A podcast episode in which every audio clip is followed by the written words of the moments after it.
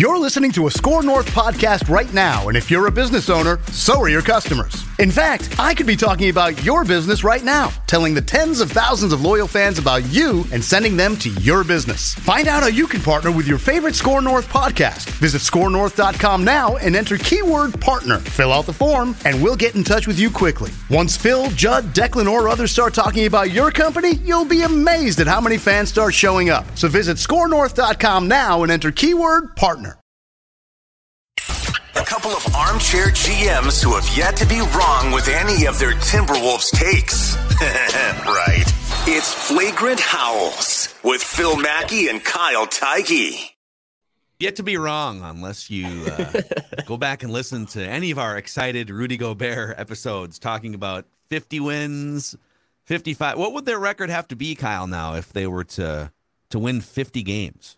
They'd probably have to play regular season games into September at They this would- point, just to 2025. or yeah, just to, just to. They, how long is Tim Connolly signed for? They'd have to keep playing regular season games to that. No, I think they're. Uh, we woke up today. I think they're 16 and 21.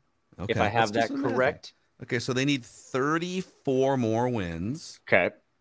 And then uh, they they would need a what? So they would get 11 more losses, right? Because Yeah. 50 and 32. So can this team go 34 and 11 down the stretch to fulfill what we wanted them to fulfill? After, uh, I mean, we're just gonna get into it. Uh, I mean, again, apologies. Happy New Year to everyone listening. I know you and I took a week off. I was, I was texting you every day between spending my entire Christmas in various Delta Sky clubs. Oh, Uh, also, you probably you probably saw on Instagram. I took my grandma to a strip club one night to play pull tabs. I actually did not see that. Wow. Uh, Can you expand yeah, shout out the? Northern. Well, so long story short, but there's like I think just one legal gentleman's club in the state of North Dakota, and it's owned by my my aunt and uncle. Oh. So um, my I was running my grandma around for errands. We got coffee, and she hadn't been to a coffee shop since before COVID. And then she's like, "We should go." Stop by your aunt's place, and we stopped by, took a picture. And then she's like, "We should go in," and I'm just like, "This is spiraling out of control." And before you Wait, know it, so my she hasn't been to a coffee shop since before COVID, but she's been to the strip club about yeah, pretty much. She's just times? checking on her daughter's on her daughter's, you know, uh, entrepreneurship. So yeah, all of a sudden I'm like, it's the couple days after Christmas, and I'm playing pull tabs with my grandma as she's drinking a sugarless Coke, and there's activities going on all around. So I rode a horse last week. That was kind of fun. Wow, Um, you, so. I, I got off of the Wolves for a week, but then we came. I came back and uh, pretty much got COVID, and then tuned into Pistons Wolves, and it was the beauty of it was it was the perfect way to end 2022 for the Minnesota Timberwolves was to just lose to the worst team in the league, and then have all your New Year's plans kind of scrapped because you stayed in the locker room for an hour and everyone was yelling at each other. So Yeah, yeah. So that's where Happy we New Year. we pick up where we left off kind of over a week ago here on on Flagrant Howls. And let's let's let's kind of start there. Yep. And, and by there I mean uh, a deep dive into uh, the strip club that your aunt and uncle. No. I think we should start with sort of a temperature of the room here for the Timberwolves because they've lost six straight. They blew an 18 point lead to the worst team in the NBA. They basically got run off the court by the bench of the worst team Mhm. in the NBA. Mhm. And I get that the Wolves have been dealing with their own injury problems, but they still have enough talent on the floor to not blow an 18 point lead against the Pistons. But it led to a players only meeting for like 45 minutes. Reporters had to wait until after all this to talk. And so I'm going to give you some quotes and some thoughts from players and from people that cover the team very closely over the last 48 hours. I'll start with one. You you react however you want here. But let's start let's start the show by taking the temperature of the room in the middle of let's just be flat out honest. They're 5 games under 500. They've they made an all-in trade to land Rudy Gobert. Uh, despite the injury issues, this has been, I think, one of the most disappointing seasons to this point in the history of a disappointing franchise. correct. I don't think it's hyperbole to to say that. No, that is that is correct. Again, coming not only the expectations after that trade, but also to um the Wolves have and again too at 16 and 21, the Wolves have had way worse records uh, on January 1st or January 2nd than 16 and 21. But it's the problem of you had just rolled over bad expectations into bad like just bad seasons into bad seasons. You're coming off of what was one of the most fun, enjoyable, you know, just pure seasons in Wolves franchise history with that playoff run against the Grizzlies. And then it just completely, the bottom has just completely dropped out. Yeah. Well, let's start with uh, this is just an excerpt from the Jon Krawczynski athletic article uh, after the Pistons debacle. And there's many anecdotes you could pull from this, but I'm going to start with this one. He said, This team seems so much further away right now. The Wolves may have more collective talent than last year's team, but the thing that drove that team to overachieve was the fire in their eyes. That team wanted to fight. And I will say, literally and figuratively, that team wanted to fight. Figuratively, they felt like they could come back in games. They were always punching above their weight class. And literally, Patrick Beverley and Jared Vanderbilt and maybe some other guys wanted to fight during games too. Uh, and Johnny K adds that team had pride and will and all the intangibles you could ever want. And then he mentions again that this team has no fire in their eyes. I, spot the lie, right? Like there is that is the truth. Um, you you watch. I mean, I don't. Where do I even start? You're on a five game losing streak, uh, a losing streak where you're down a bunch of guys, um, mostly against just far superior teams. I mean, the Bucks are really good. The Heat were, you know, whatever, but the Pelicans were really good. Um, the Celtics were really good. Like that was a road trip that, you know, I'm not trying to make apologies, but you could be like, yeah, that's they're gonna lose these games. But then you get to come home, you get like home cooking, you get to be back in your own place, and you just have no fight against a team that just doesn't want to win. You watch enough of these games, the Pistons didn't care. But with young teams or bad teams, if you just give them enough of a crack in the door, at some point they'll bust through. And that's mm-hmm. what they did. I mean, they got their start, the Wolves starters got outplayed by the Pistons really talent, like really high scoring second unit. But that's just that's why this is the the lowest moment of the season. Um, throughout all those six games that they've lost, they had like 10 point leads at some point in the game. So like the ability to do it is there, but it's just no fight, no like no, you know, perseverance and just none of those key words that you use in corporate America to be like, hey, can we can we fight through this? This is a little adversity. Just completely completely folded.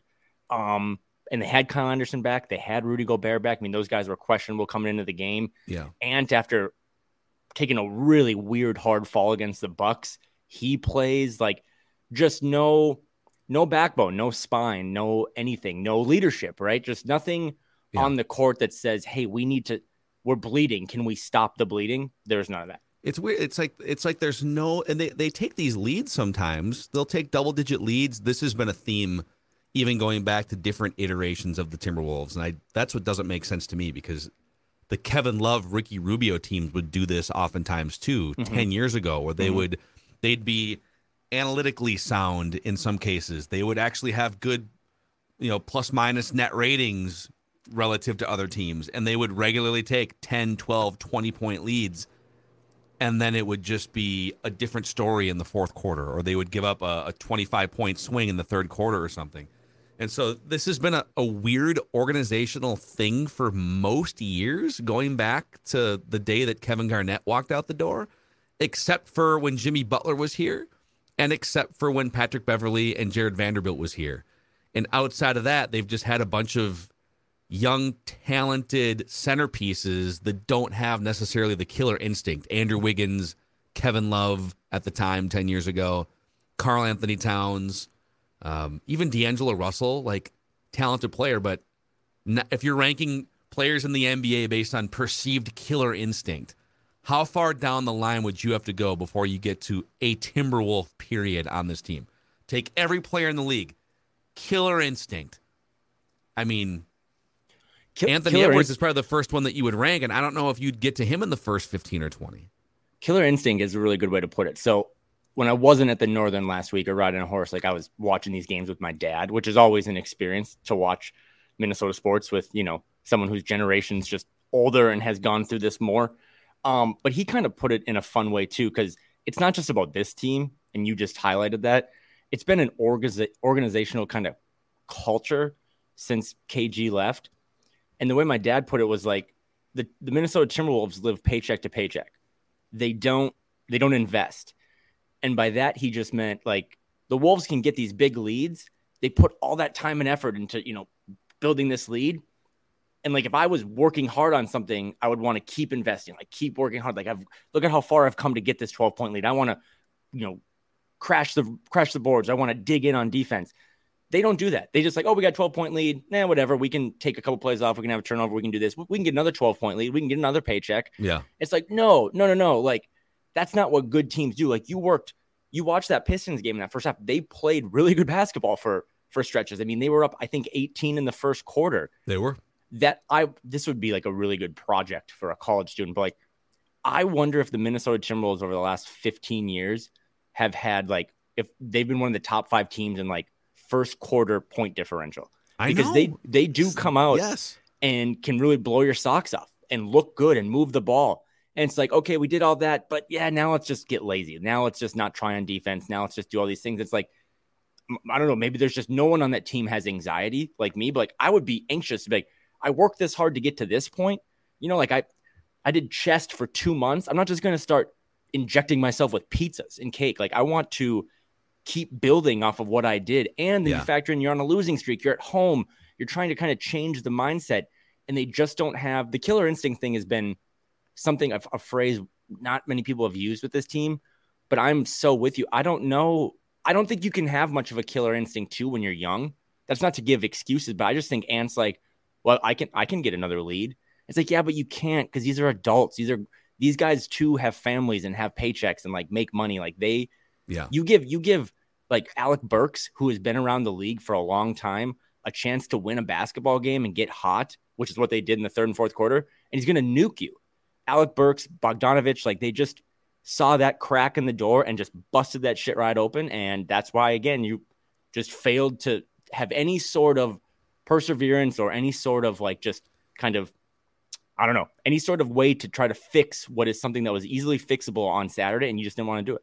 And there's there's there's more here in terms of like temperature of the room quotes, but just to stay on this for a second, I would feel a lot better about this whole thing. I, I wouldn't feel great about it under any circumstance, just like with a 16 and 21 record here, but I would feel a lot better if I knew that hey, in about like three weeks or so or a month, you're gonna get that dude back. You're gonna get that killer instinct guy back, the centerpiece of the franchise that puts a stop to all this BS, and then everything's gonna fall into place. I don't necessarily believe that that's who Karl-Anthony Towns is. I think he's the most talented player on your team. I think he's going to help, but I don't think I don't think you're. It's not like you're bringing 2002 Kevin Garnett back to the room here. Okay, guys. Well, thank God our compass is coming back to set everything straight. He's still trying to figure out who he is and how he fits into all of this going forward too. So I don't think it's as easy as saying, "All right, this is this is rough," but once Karl-Anthony Towns comes back, then everything kind of fixes itself. True. I, though, will not look back at the month of December, and I just don't. I don't have the ability to throw shade at Karl after what I've seen from other guys. I don't. Karl-Anthony Towns has at least done some shit with this team. Uh, I watched Rudy Gobert get outplayed by a G League guy in the Miami Heat. No, I don't agree. remember. I don't remember seeing Karl-Anthony Towns get outdueled by like a creative player who is all 55s in his in his little bars, right? Like we and we can talk about all this stuff. I I don't think there's anyone that's blameless on January 2nd. I mean that that's the beauty of this now is that you've hit rock bottom. The best part of hitting rock bottom is that there probably isn't much of a lower place to go. The Wolves could find one for sure, but They always I mean, can. th- There's th- always th- another trapdoor I mean, th- th- this is Ant. Ant is to blame. Um, you know, D'Lo is to blame. Rudy Gobert is to blame. Um, again, so I, I, I, I didn't mean to kind of clap back at what you're saying No. because again, it's not, it's not. You're not bringing back um a Steph Curry or like a Ja Morant. You're not bringing back these guys that have shown you a killer instinct. That is one thing Karl has not shown. He's been a good teammate. He's been a good, you know, member of the community, a good franchise player, but he's never had that killer instinct. So I'll grant you that, but I also watched this team for five weeks and some of their inabilities. Um, and I know that watching Karl play center has been more enjoyable for me at times than watching Rudy. I mean, I Rudy Gobert has had a tough couple of weeks in my mind because he hasn't really given you anything. And then you also wonder too behind the scenes, do people just like being on the bus with him? yeah. Let's uh and let's put a pin in that and Yeah, yeah, yeah. circle back, if you will, because there's a whole Rudy Gobert conversation here that needs to take place. Correct. Austin Rivers during shoot around this morning was asked about the team meeting, the 40, 45 minute team meeting, and just what does this team now need to carry forward here, starting with the Nuggets. Quote, there's nothing more that can be said. Everything that's been said can possibly be said. I don't want anybody thinking out there that we're like coming in here and no one's talking. We've had enough team meetings, player meetings, film. This isn't rocket science. And then I will add Naz Reid was asked um, by Britt Robson here if if it's legitimately a mystery as to why the Wolves are underachieving. It's like, I mean, you guys know? Well, he basically said, Elite it, question. What's going on? And Naz Reid said, Not really. It's not really a mystery. We know. We know. We know why. And you know, I'm going to keep, I'm going to kind of keep that in house, but we know why. That's why I said before, I feel like we can change this. We know we can change it. So we just got to buy into the things that we know. How's that for a cryptic answer? What, what, a, what's a your shameless plug here, here, A shameless plug, but so uh, the beat reporters that cover the team on a nightly basis, uh, Dane Moore had Chris Hine on his podcast today, and they played the actual audio from that. And as they talked about in the podcast, like listening to audio of a quote is always better than reading the text because you actually get the context. And Naz sounded fairly uplifting and being like, "This was." My biggest thing about that Pistons game was it would have been terrible if they won it. It would have been absolutely terrible. They were down they came back in the fourth. They're down six. If they would have pulled that off, I think that would have been a much worse scenario than actually losing it because they would have just been like, see, we did it. The whole living paycheck by che- paycheck. We, yeah, it's fine. We blew a lead. We got another lead. We won the game. Whatever. Let's go. Waited until the last minute on your final or whatever. I wrote yep. the paper. Got a yeah, exactly. Fine, whatever. exactly. So losing that game was great, and I think it forced them to have, you know, granted this is really stupid, thirty-seven games in or whatever, but they finally, it sounds like, had the conversation behind closed doors that they had at like, I don't know, Cov and Wayzata last year with Patrick Beverley when he was like going around the room saying, say your name, your favorite color, and what your role is on this team. They mm-hmm. never had this with this team because, as you and I have said for four months now, they didn't have leadership. Yeah. So it sounds like they finally closed the door and said, "What's your role? Like, what's your problem?" Um, and it sounded like it was that whole players only meeting was more positive than just like guys trying to scrap, but it was necessary because this team I mean, where do you want to start, man? Like this team's best center right now is the guy that's probably going to be either traded or leave via free agency and was undrafted. Like Naz Reid's just been better than Rudy Gobert. Um, this team's best player now, Anthony Edwards, still has moments where he takes plays off and stuff, but also too when he's doing everything he can, he looks to the left and right of him and like, where's Jaylen Nowell been? Why hasn't Jaden McDaniels been able to rebound more than two rebounds a game? Like yeah. everyone on this team, and then the, the guys that should be leaders. Austin Rivers, like you, you can scoff at his quotes, the one that you just said, but I think Austin's trying to be real with you, man. He's a he's a lifelong hooper. Like his his dad's Doc Rivers. He's been through this before. He's not trying to sugarcoat it. Austin, if you ever get a chance to talk to Austin Rivers, he is not going to BS you. He's going to tell it to you like it is. And I think he's being like, hey, we needed this. We needed to, you know, we keep fighting. We still come in here in the morning. We come in here early. We we stay late. So uh, I thought those were really good quotes, but the Naz Reid quote is really, really fascinating because when he says things like "We know what's wrong," we we know who is wrong. See, that's um, I want to I want to drill down on this for a second because I think this is this is what's interesting to me. When when Naz Reid says, "I'm going to kind of keep that in house," to me that goes beyond because you and I can sit here just as anyone could and say, "Well, I mean, what are the problems with this team?" Well, they can't rebound despite the fact that they traded a boatload for mm-hmm. the best rebounder in the NBA. They still can't rebound. They aren't a great three point shooting team, and they're among the league leaders in turnovers and personal fouls. Like, I could sit here and say, okay, uh, all right, guys, got to grab some more rebounds, got to get some more uh, open look threes to go down, and then we got to stop dribbling the ball off our foot out of bounds. Oh, and stop hacking opposing players. Like, yep, those are things that you wouldn't keep it if if if you knew as a team, hey, if we can just rebound better and stop turning the ball over, we're going to have more wins. They would just say it. And they right. have said that stuff. But to go the extra step and say, we know what's wrong, but it's not something that I or we are going to talk about publicly is interesting to me because it, it tells me that it goes. Because if Naz Reid was asked that question and they just had a 45 minute conversation about rebounding, right, right, he would have said, we gotta do better rebounding the basketball. But he didn't. He said, I'm going to keep that in house. And that's where I wonder if there's some personal, interpersonal leadership. I mean, there clearly are dynamics like that at work behind the scenes here.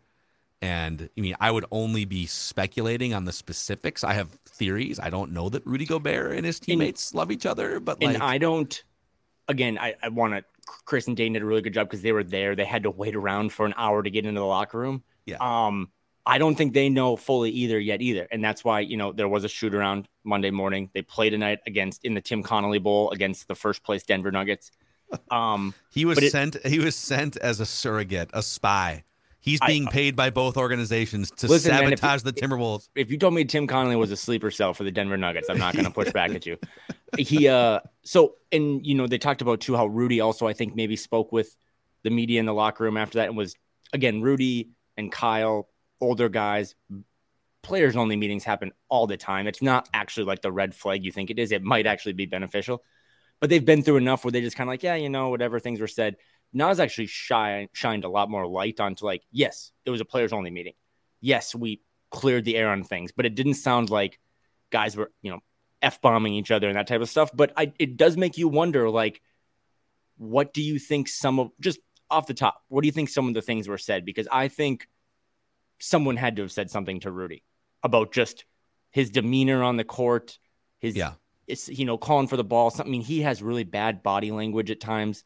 Um, something was probably said to D'Lo about just he's super casual, man. He's in in, in the last casual. week. Again, I'm everyone's to blame at this point. The only one who's to me, this is another topic for when we get closer to the February 9th trade deadline. The only guy on this team that's untradeable is D'Angelo or Anthony Edwards. The, the, the, everyone else can be at least we can pick up the phone and talk about it. But like the D'Lo stuff he's had since we last recorded, he's had like three viral moments where he boxes a guy out and doesn't jump for the rebound. Mm-hmm. It's like really, really like he had a game the other night where he didn't have a rebound.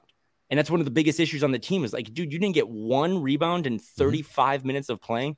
Um, I bet you something was said to Ant like, hey, you get too ISO heavy sometimes. Like, include your teammates more. Like, I do wonder, and that we're only 36 hours removed from it, but I do wonder if stuff will start to come out because if they beat the Nuggets tonight, that is to me really, really promising. Like, that, that's the first team in the West. Like, if you come home now, you're still banged up and you beat the top team in the West, maybe you did clear the air on Saturday if you get pummeled by the Nuggets tonight, that stuff's going to start to leak out, and it's going to be even more entertaining moving forward to see what was actually said behind closed doors. It almost has to start leaking out because now we're getting to the point oh, yeah. now where oh, yeah. whether it's Chris Finch or Tim Connolly or even like Rudy Gobert from an ego perspective, there's a lot of there's a lot of careers at stake here. I mean, Chris, mm-hmm. Chris Finch, and this let me let me get to this one here as we keep going through the the temperature of the the room here. Dane Moore, who you mentioned, and by the way, you're on you're you're helping with Dane's podcast, and you're a, regular on that show once a week. People should definitely check that out if they aren't already. Dane Moore's NBA podcast.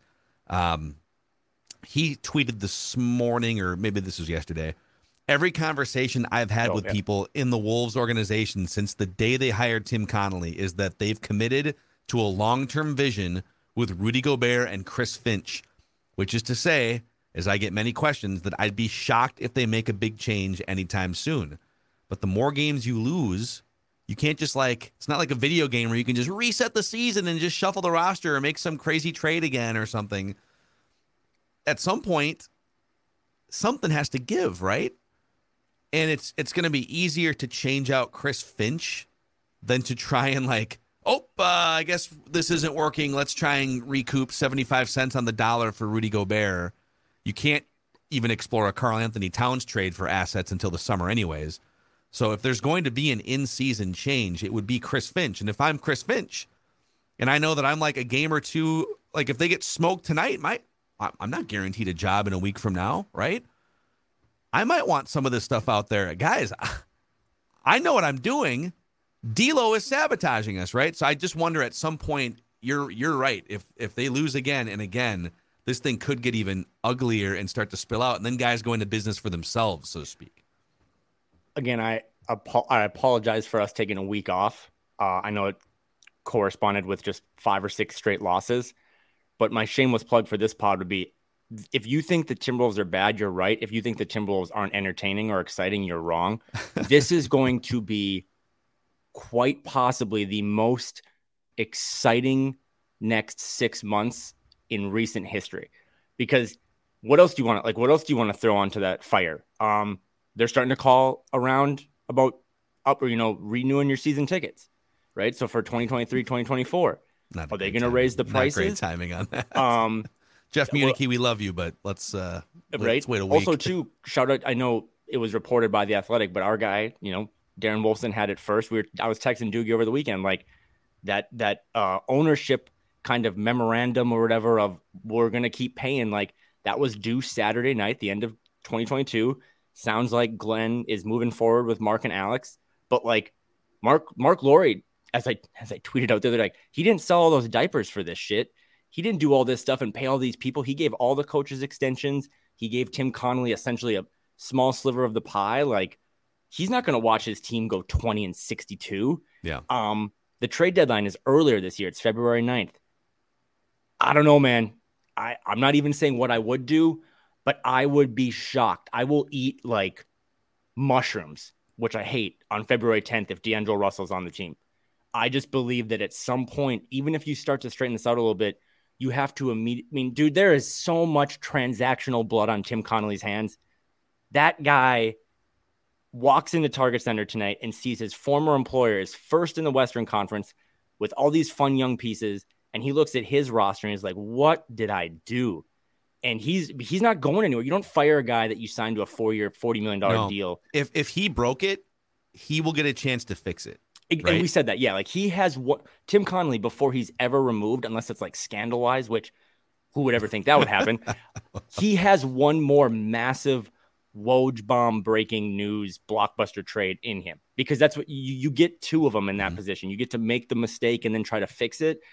But I mean, yeah, dude, we might be the last month of D'Angelo Russell. We might be the last couple weeks of Chris Finch. We might be, you know, the last couple months of Rudy Gobert. Like anything is possible now because you, I don't really know. And uh, of course, my tune has changed on this a little bit. I'm sure yours as well. Like, I don't really know if you simulated this a hundred times. The only worst simulation for me would be if Ant would have had a season-ending injury. That's like the only. That would be like the last worst case, like plan, like you know, whatever. This has gone about as bad as it can go. Not only because you're not winning, not only because there's schisms, not only because you lost Karl and Rudy hasn't looked that great and it's been wonky, but also too, you look across the street and like Walker Kessler is really good. Well, Right. that's the thing, and he's doing it. He's he's doing it in the minutes doses that you would prefer from a Yep. player of, Yep. of that caliber, right? And Yep. size. Like you don't you don't necessarily need to play the shot blocking, rebounding, no offense center 35 minutes a night in today's NBA, right? right. and he's he's giving you if you just compare his his stats across 36 minutes to Rudy Gobert, Walker Kessler has actually been a better player this season by most measurements than Rudy Gobert has been. More efficient, not calling for the ball, no dream shakes, you know, more blocks on the court, less blocks on Twitter, all that stuff than Rudy. Like you just, and then, you know, you, it's it's funny too, because if you could just redo that trade, forget the picks, all you would get a rim protector in Walker Kessler. You would get an energy chemistry guy in Jared Vanderbilt. And then you would get a volume three point shooter, which is what this team now like doesn't have any shooting outside of maybe Ant and a little D'Lo. Um, it's just been a hurt. I mean, again, I still believe in Chris Finch. Uh, as long as Anthony Edwards is on the payroll, I believe that there's hope for this franchise. But I don't know what you can say about Tim Connolly, who I was talking about this with Dane. Like, remember when Flip Saunders did Friday like K fan hits every week? He was the Yeah. president of the team. Like, sometimes he was a little too like open and transparent. God rest his soul. But he at least one thing I always remember about that, and I was like a younger Wolves fan, was like when things were bad, he would show up and talk about it. Um, and you know, not everyone's style. That Sam Presti's not doing weekly, you know, sp- or spaces on Twitter. But I, I think it's this is really bad, man. And now you're looking at business stuff too. Again, you're trying to get new tickets. You're trying to like straighten this thing out long term, figure this out. And you just had a rock bottom moment the last day of 2022, a year that should have gone down as like one of the most exciting calendar years for this Mhm. franchise.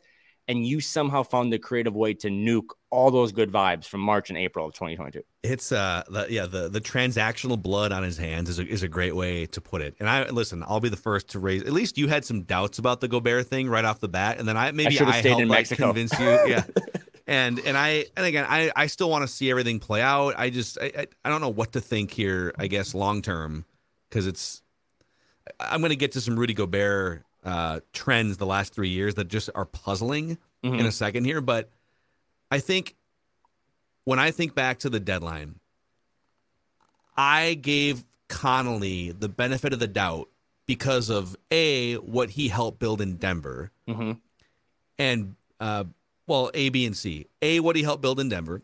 B, how other people around the league raved about him as the leader of a front office. And C, the cojones it takes to walk in the door and three minutes later you survey the landscape, you look at your watch and you survey the landscape and you say, We're gonna we're gonna literally just crack this thing wide open, trade away half the assets, bring in Rudy Gobert. This is the right thing confidently. This is the right thing to do for the franchise. There was no pressure on him to make any massive changes until the summer of 2023. They could have ran it back, just bank on the improvement of Anthony Edwards and Jaden McDaniels and Jaylen Nowell, compete for, you know, 45, 50 wins again, and nobody would have been like, oh, what are you doing? Why didn't you make a big splash? Let the D'Lo contract come off the books, right? So it was an easy path for him to do almost nothing in his first year, survey the landscape, and then get into the summer of 2023. And he confidently, with credibility on his resume, said, No, this is the move that needs to be done. In fact, it would be a risk if we didn't do something like this. And so when you come in that confident and make a move like that, I was in my mind, it was like, oh, all right. Yeah, I mean, this dude, wow, there's the only reason he would do this is if he sees something that most people do not.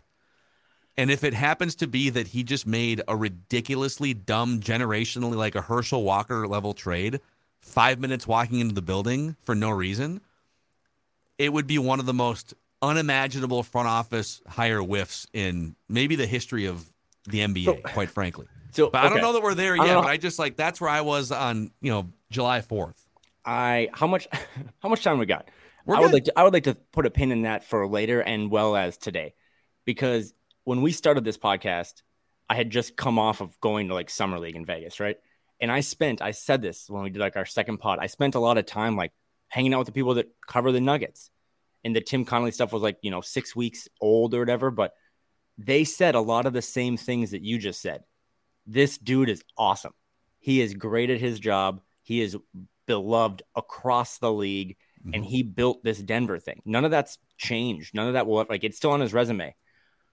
But they also kind of said too, like in their interactions with him. I mean, think about this from you and I. Think about this if you're listening. If you just like had to bust your ass and you were making X, whatever, and you, you know, was you, didn't have a lot of room for air and you had to keep working every day and stuff, and then someone just gives you 10x, right? Are you going to be as fiscally responsible? Are you going to be as like driven or are you going to be as attention to detail? Because it's like, well, dude, I have 10x now. Like, I would probably just buy more Wagyu beef than I do now, which is not so a lot. So you think because he was a made man after signing that contract, that it essentially like loosened the reins and it was like a huge exhale for it. well, I never really have to prove anything the rest of my career, so let's take a wild risk. Wouldn't that seriously though? Doesn't that almost have to? Shouldn't that be what he says? Because the other version is like, no, what you just said. No, this was the all-in move that I believed in. I I don't think all is lost for the Minnesota Timberwolves because I still think you have players and players are what teams really do want. They don't really always want the picks. The teams with all the picks right now are still questionable at best. OKC, you know, Utah, those teams, their future is still very much TBD. Yeah. But the teams with all the good players, those teams are are made. Those teams are minted. And if you really thought this was like you were like, no, I'm going to keep working harder. Yeah, I might make 10 million a year. I might, you know, own a fifth of the court, but th- I'm going to work even harder. And you did this move, then it looks even worse for you than if you're like, you know what, I just kind of got here. I get all this money. Like, we, we I, I, I don't know, man. That that man is like, have having spoke to him rarely. I don't know how you don't look at that guy. He's not going to be the first fall guy. He's not going to be the second fall guy. But what what has he done? What has he done so far that's like anything you can be like, well, at least he did that, right? Like your rookies don't play. Well, he correctly identified Walker Kessler as a good player in right, the draft. right, right, right, exactly. And it sucks too because I remember talking to people that were like, wow, Finch is pretty hyped about that. Like guys are really excited about Walker Kessler, and you just you just blew it up all, especially like you just said, you could have just walked in for a year and been like, hey, remember the playoffs? Let's just run it back for a year. And you didn't. And now you're in a situation where, and that's why I'm I keep bringing this up about like, where is he? Is he gonna do a scoop podcast with Doogie? Is he gonna Well, like where where's I'll, I'll where tell you that he? there have been there have been uh, there have been media requests. I mean, hell, I'll just say it. Doogie put this out on Twitter the other day. Doogie actually requested him in like late November to do an interview for Channel Five TV and the Scoop podcast. Um, he didn't hear back from the organization for like a week, and then it was a no.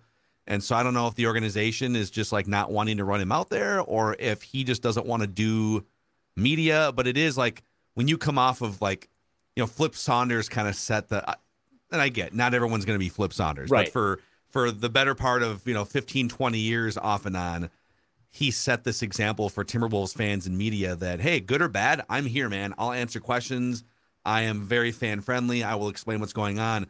And the Wolves are sitting here, and it's one of the bigger basketball crises they've had in organizational history so far. I mean, it is, but- and he's not front and center, sort of answering questions. Yeah, it it is it is frustrating for fans. and this is I don't even like doing this. Like I, I really don't like I don't really like because I, I I will say this, I'm not calling for Tim Connolly's job.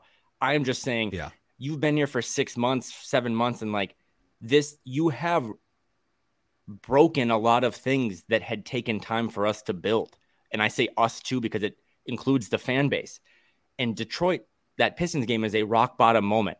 I am not expecting Tim Connolly again to do like a Twitter Spaces with me and you, but it would be we would do it if he wanted to. By the way, I have not put in a request for Tim Connolly yet. We did get him on Mackey and Judd before the season. He was wonderful. yeah, and But by all fairness, accounts, like but- I like we haven't been like rejected or anything by Tim Connolly. but but someone i guess you know i don't know dude you've been you covered the twins for all those years like you are kind of my my mentor in some of this stuff like you've done this long enough.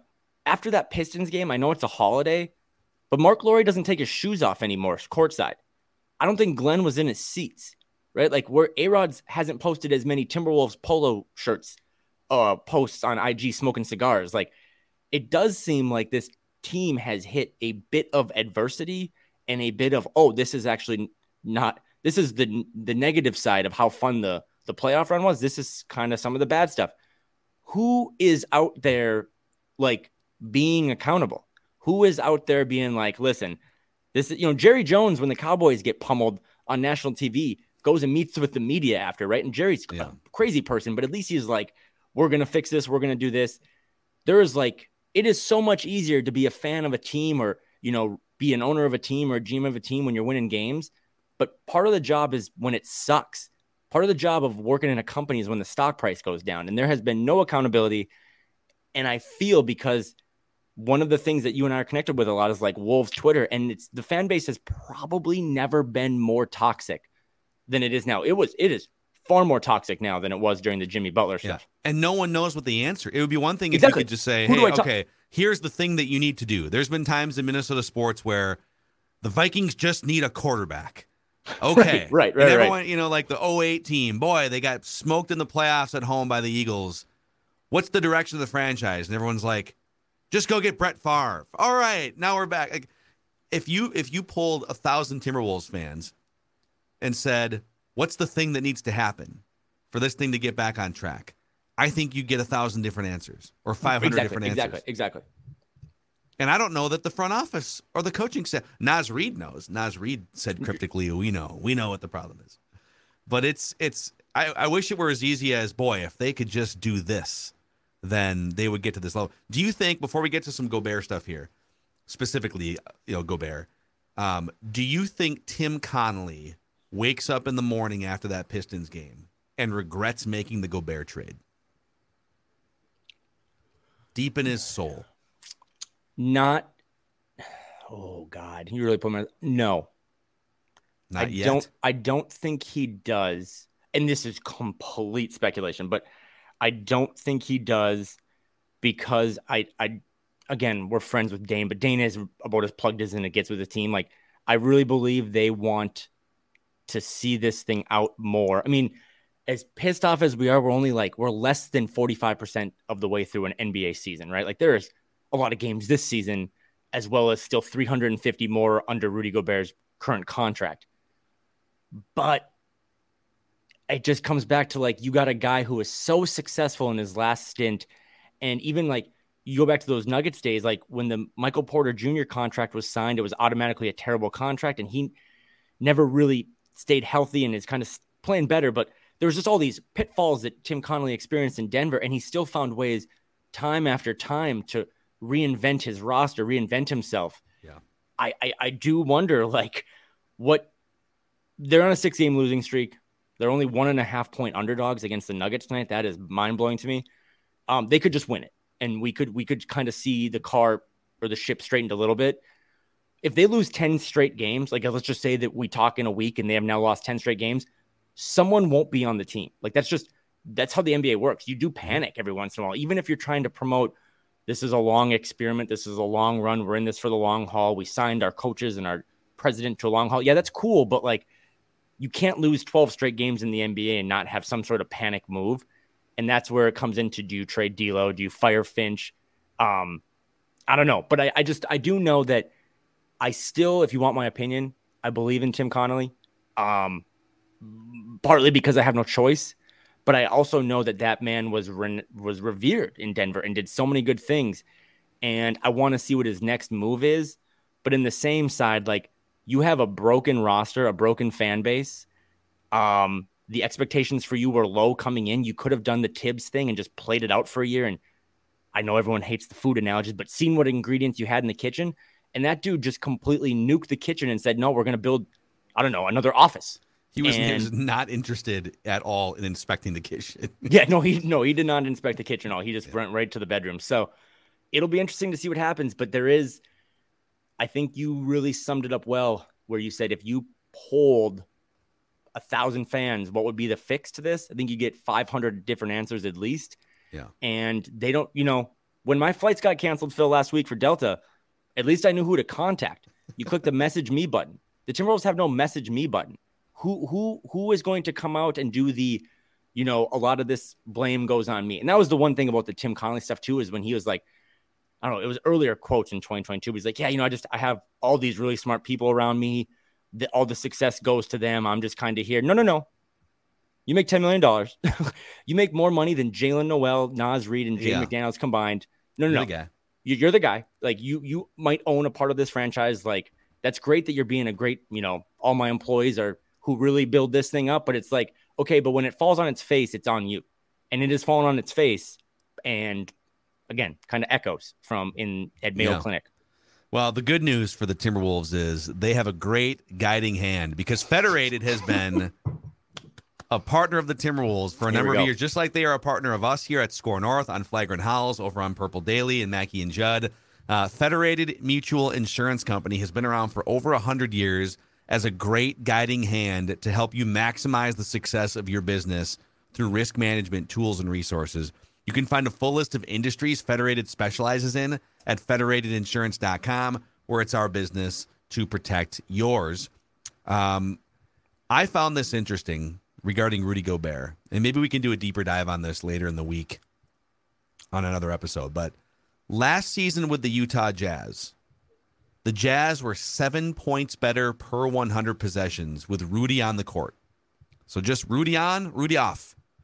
The Jazz were seven points better per 100 possessions with Rudy on the court versus off the court. Two years ago, the Jazz were 19 points better per 100 possessions with Rudy on the court versus off the court. This season with the Timberwolves, they are five points worse per 100 possessions with Rudy on the court versus off the court. So, uh, one thing that bothers me is all these people like, see, it's just uh, it's the same guy that he's always been. Well, either okay, let's say that's the case.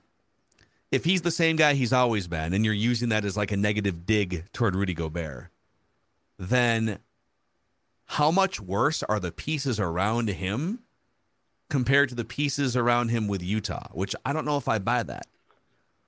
So it's either that, either like, wow, okay, well, uh, he's the common denominator, and all these pieces around him are such a train wreck that no matter what combinations are out there, it's just bad or terrible. Like there's no good option. And I don't buy that. Or he is a different player in a bad way because of age, injury, chemistry, you know, whatever whatever that pie chart might look like. What do you make of this? That a year ago with the Jazz, seven points better per 100 with him on the court. Two years ago, 19 points better when he's on the court per 100. And this year, they've been better off with him on the bench. I'm not. I'm not going to pretend to say that I watched every Utah Jazz game the last couple years, but in the summer after this deal was made, like you can go pull up League Pass, like historical games. So I have watched like 20 games over the last couple years, and this was always my thing, whether it be the EuroBasket stuff that happened this summer or seeing him, you know, in Vegas and he had knee, like ice packs around his knees, something that someone said this is kind of a common thing for him. He doesn't, dude, he's not the same guy. He doesn't look like the same guy. There are, I mean, the the, the Gobzilla nicknames was he was a bleeping force at times, whether it be blocking shots or just being physical or getting certain rebounds that were I mean, again, he, it's not like he's not getting you rebounds, right? Like the rebounding problem really isn't a Rudy thing, but there's just he was a dominant player. It's why he made All Star games. It's why he made. I mean, yeah, people criticized the, some analytics people didn't like him, some really loved him, but he was All NBA, All Star, all this stuff because he was dominant, and he didn't have, in my mind, I mean, Donovan Mitchell, even at his peak in Utah, was like, we're not even going to get into it today, Phil. That's how pissed off and how many other issues we have to iron out. But like the yeah. Anthony Edwards leap has happened.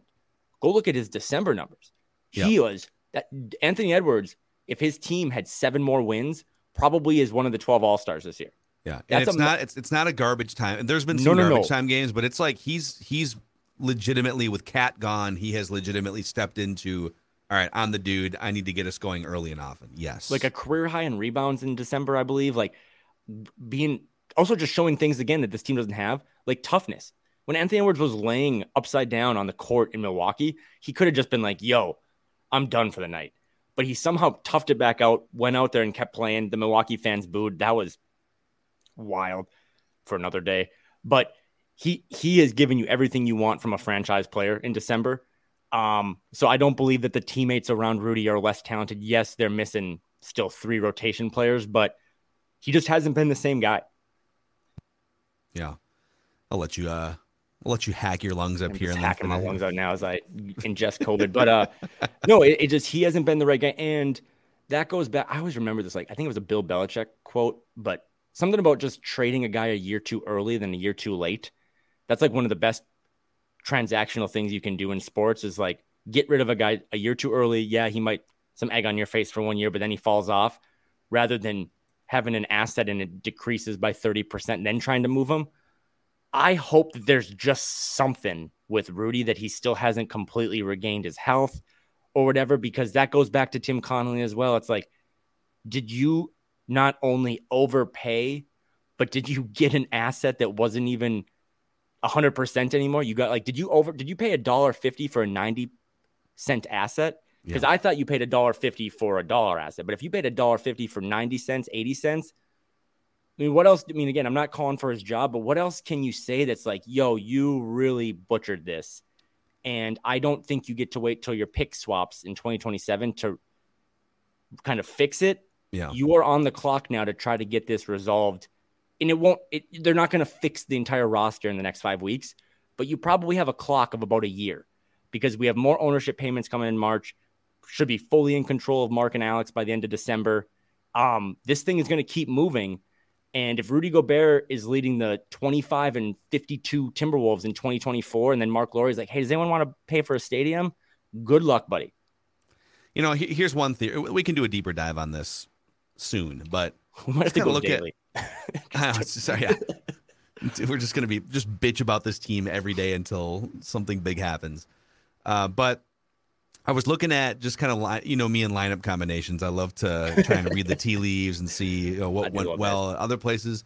So Rudy Gobert in Utah. Let's just start with last year because last year is, uh, if you go back two years, you know he was 28 years old. If he's already, if he's showing signs of physical erosion, I'd rather compare him to the most recent version of himself in Utah, and that would be last year. And his best lineup pairings, like Rudy plus so and so, and some of these are. It depends on like how much of a sample size you want to give credence to, but when he's on the court with Jordan Clarkson, classic combo guard who can score mm-hmm. at different levels. Mm-hmm. He's he's gotten gradually better throughout his career. Maybe he's like the the D'Lo, maybe the D'Lo who distributes a little bit less, but combo guard who can score. You can run some pick and roll. He's very good with Jordan Clarkson on the floor. Very good with Donovan Mitchell on the floor. Very good with six foot eight veteran Rudy Gay in yeah. Utah last yeah. year. In fact, uh, Rudy Gay was his best lineup pairing in Utah in terms of just like two man combinations. Those guys on the court together, Gay and Gobert, were a plus 18 per 100 possessions. So he can play with a six foot eight guy who can play some power forward, some, some small forward. Um, he generally played well on a 50 win team with the combo guards, Jordan Clarkson and uh, and Donovan Mitchell, even Swiss Army knife um, is it Royce O'Neal? Yep. Like yep. he just like paired well. With like they just and there's a chemistry there.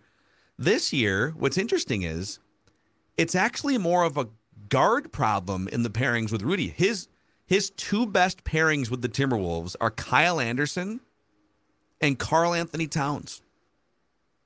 He's either a break even or a positive, you know, net points per 100 possessions with Kyle Anderson and Karl-Anthony Towns it starts to go adrift when he's on the court longer with D'Lo, Anthony Edwards, and Jaylen Nowell.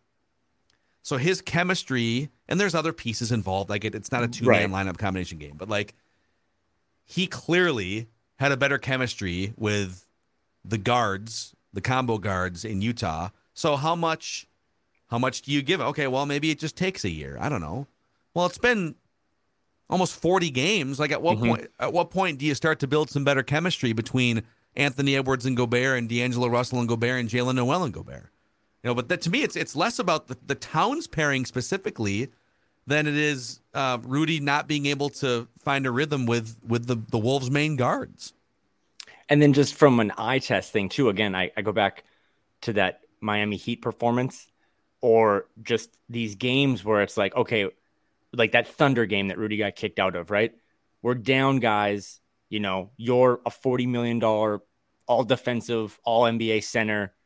Um, you just got to find ways to make an impact more, whether that be block shots, you know, he, and all like he's giving you the rebounds at least, but like, how do you have eight points? How does Rudy Gobert play 30 plus minutes in any night now and not have 10 points? Like yeah. you, just your activity around the rim, these tip ins, like all these things. Um, yeah, some of that's on the guards getting him the ball, but it's also just at some point you have to stop making excuses for it. It's like you just gotta, you know, you are the highest paid player on this team. Like you have to just find new ways. And he's done a little bit of crafty finishing. I've seen more Euro steps from Rudy this year than in his first eight years with the Jazz, but you just have to find more ways to elevate this. And he didn't do it on against the Pistons either. Uh, and it's just I don't know. I tell me something else. Give me another stat or give me another quote. I, th- those are the only stats I have for you. But I will say I, I did make a prediction on Mackey and Judd last week. I write that down. Oh, yep. If if Finch is the fall guy, the next head coach of the Timberwolves will be the guy that did get it to work in Utah, which is Quin Snyder. Quin Snyder's out there and he's available, as far as I know. So if they wanted to make a panic button move at some point, if they lose a couple more games and they feel like guys, we're we're seven, eight, nine games below 500, and we're not trading Rudy Gobert. So someone yeah. needs to make it work. Quin Snyder has at least made it work for 50 win seasons. And then it comes into that whole, I think was it math? I think it was like back in calculus, like order of operations. At some point, if this doesn't figure itself out, and long term, I'm, I'm still, you know, the Wolves share price is like Tesla's share price. Like now would be a good time to buy some Tesla stock because it's $112. Now would be, I think, some time to buy Wolf stock because it has crashed from when they were playing in Memphis. But do you, I mean, I'll throw it to you. Like, do you want to make Chris Finch the first move? Or do you want to say, okay, we signed all these guys to contract extensions? You know, I've always talked about who is tied to this franchise on July 1st, 2023? The- it's still Chris Finch. Yeah. It's still Ant, still Jaden, still Carl, still Rudy, but it's not D'Lo. And I don't think all of this is agree on with this. D'Lo, but He's not. want- But he's not. He's not like a helpful. He his chemistry with Gobert is zero. right. His leadership on the team is minimal, and his future with the team is almost non-existent because Right. of his contract. So that- yes, but do you I wanna would, I would the- shuffle that piece You before know what I mean? would Like that's probably the piece that has to go, even if it's not, you know, and if you listen to this and you're a D'Lo fan, like it might not be all his fault, but he is just the easiest main lever to switch. Is just let's get a rim attacking kind of solid 2B point guard, match him with Jordan McLaughlin if he ever has two legs again, and let's see if that works. Because I, if you do the Chris Finch thing, and I heard you talk about it, like, and you go to Quin Snyder, you, you rarely ever see a situation where you get rid of a coach and then he comes back, right? So if you end the Chris Finch thing, and Chris Finch, I think, has had his worst year coaching this team Mhm. in his tenure, but there's also some noise in that, whether it be injuries or massive roster changes. Like I would rather pull the easy lever, the one that doesn't have much of a future here, or is the the I mean, Chris Finch said it Saturday night when he was about as pissed off as I've ever heard him. He's gonna like start threatening people's playing time. Yeah, like, and I don't think that's just hollow words. I think that's him being like, "Eff it, I might just Dude. play. I might just start Ant at the point guard. I might just do it and forget politics." Because, like you said, at some point, people are going to go from Naz Reid politely, cheerfully being like, "We know what's wrong. We're going to keep it in house," to people fighting for their reputations, fighting for their own jobs, fighting for their own selves. Uh, and that might be what Finch does. So I, I don't think Finch is the first lever you pull, but I, I also can't just sit here and say that it's not a lever because it, it, he's he's not doing a good job coaching. it's the easiest lever to Yes. pull. And uh, let's let's all right. We could go another hour on this, but I I, I, I do- will say that before the season, like last off season, I said if they're gonna make a move on D'Lo, I would love, and I and, and maybe the ship has sailed on. I mean, at this point, it has for this guy because he's with Boston now. But I the idea of a Malcolm Brogdon type, Oh yeah, hmm who's who's harder. He's a bigger guy, 6'5", 220. He's a harder nosed player. He's going to grab you more rebounds. Doesn't necessarily need to be the focal point of the offense. Um, I that would probably and again like you can't trade for him at this point because he's a key contributing member of a team that might win the NBA championship at the end of the rainbow. But I would I would look to pull a lever like that for sure to find a better piece that can complement Anthony Edwards and Rudy Gobert if D'Lo isn't. I don't I don't think Anthony Edwards ever takes this leap or becomes the player he is if Andrew Wiggins is here, just because there's more mouths to feed and you know there's a hierarchy of pay and stuff. So you make the Wiggins trade, you clearly lose it. Um, he goes on to win a ring. There could be some of that with D'Lo. I mean, D'Lo offensively has still been really good this last month. He has tried a little harder on defense. I, I pointed out that whole rebounding thing, but you know he's there's a chance that D'Angelo Russell goes on to his next team and thrives. Mhm. But you're also at a point now again where you're forced to pull some lever at some point because the NBA, more than any sport, because you play every other night, like it just doesn't allow you to do this much longer. Like the best thing that happened to the Timberwolves losing to the Pistons was that it was on New Year's and everyone was blacked out. No one really probably saw that box score.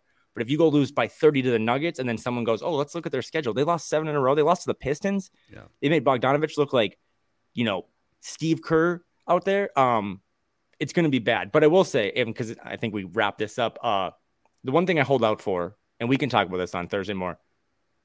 Anthony Edwards turned 21 in August, and he's averaging career highs in points, steals, assists, rebounds, free throw attempts, three point percentage, and field goal percentage. And EFG too.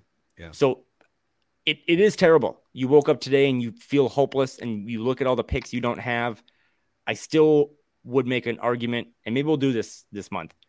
There's a lot of teams out there that have a worse situation despite not having all these picks than Minnesota because they have Ant. And that should be, if nothing else, whenever Tim Connolly does reappear from the cave, that sh- everything should revolve around that guy because you don't know what his ceiling is yet but you've seen his new floor and it's incredible. And every move moving forward is not around Rudy Gobert. Every move moving forward is around how do we get the best players around that kid to see if we can revive something that used to be fun. He was the funnest part of it during that little stretch. and now has cratered. Oh, oh therapeutic. Yeah, thanks. Therapeutic, dude. What a good mm. way to start the year. Happy New Year to you, Timberwolves fans out there. Stay strong, everybody. And thanks for hanging out with us here again on Flagrant Howls. We are back at full strength, ready to take on whatever the Timberwolves throw us here in 2023. For Kyle, I'm Phil. This is your favorite Timberwolves lifestyle podcast.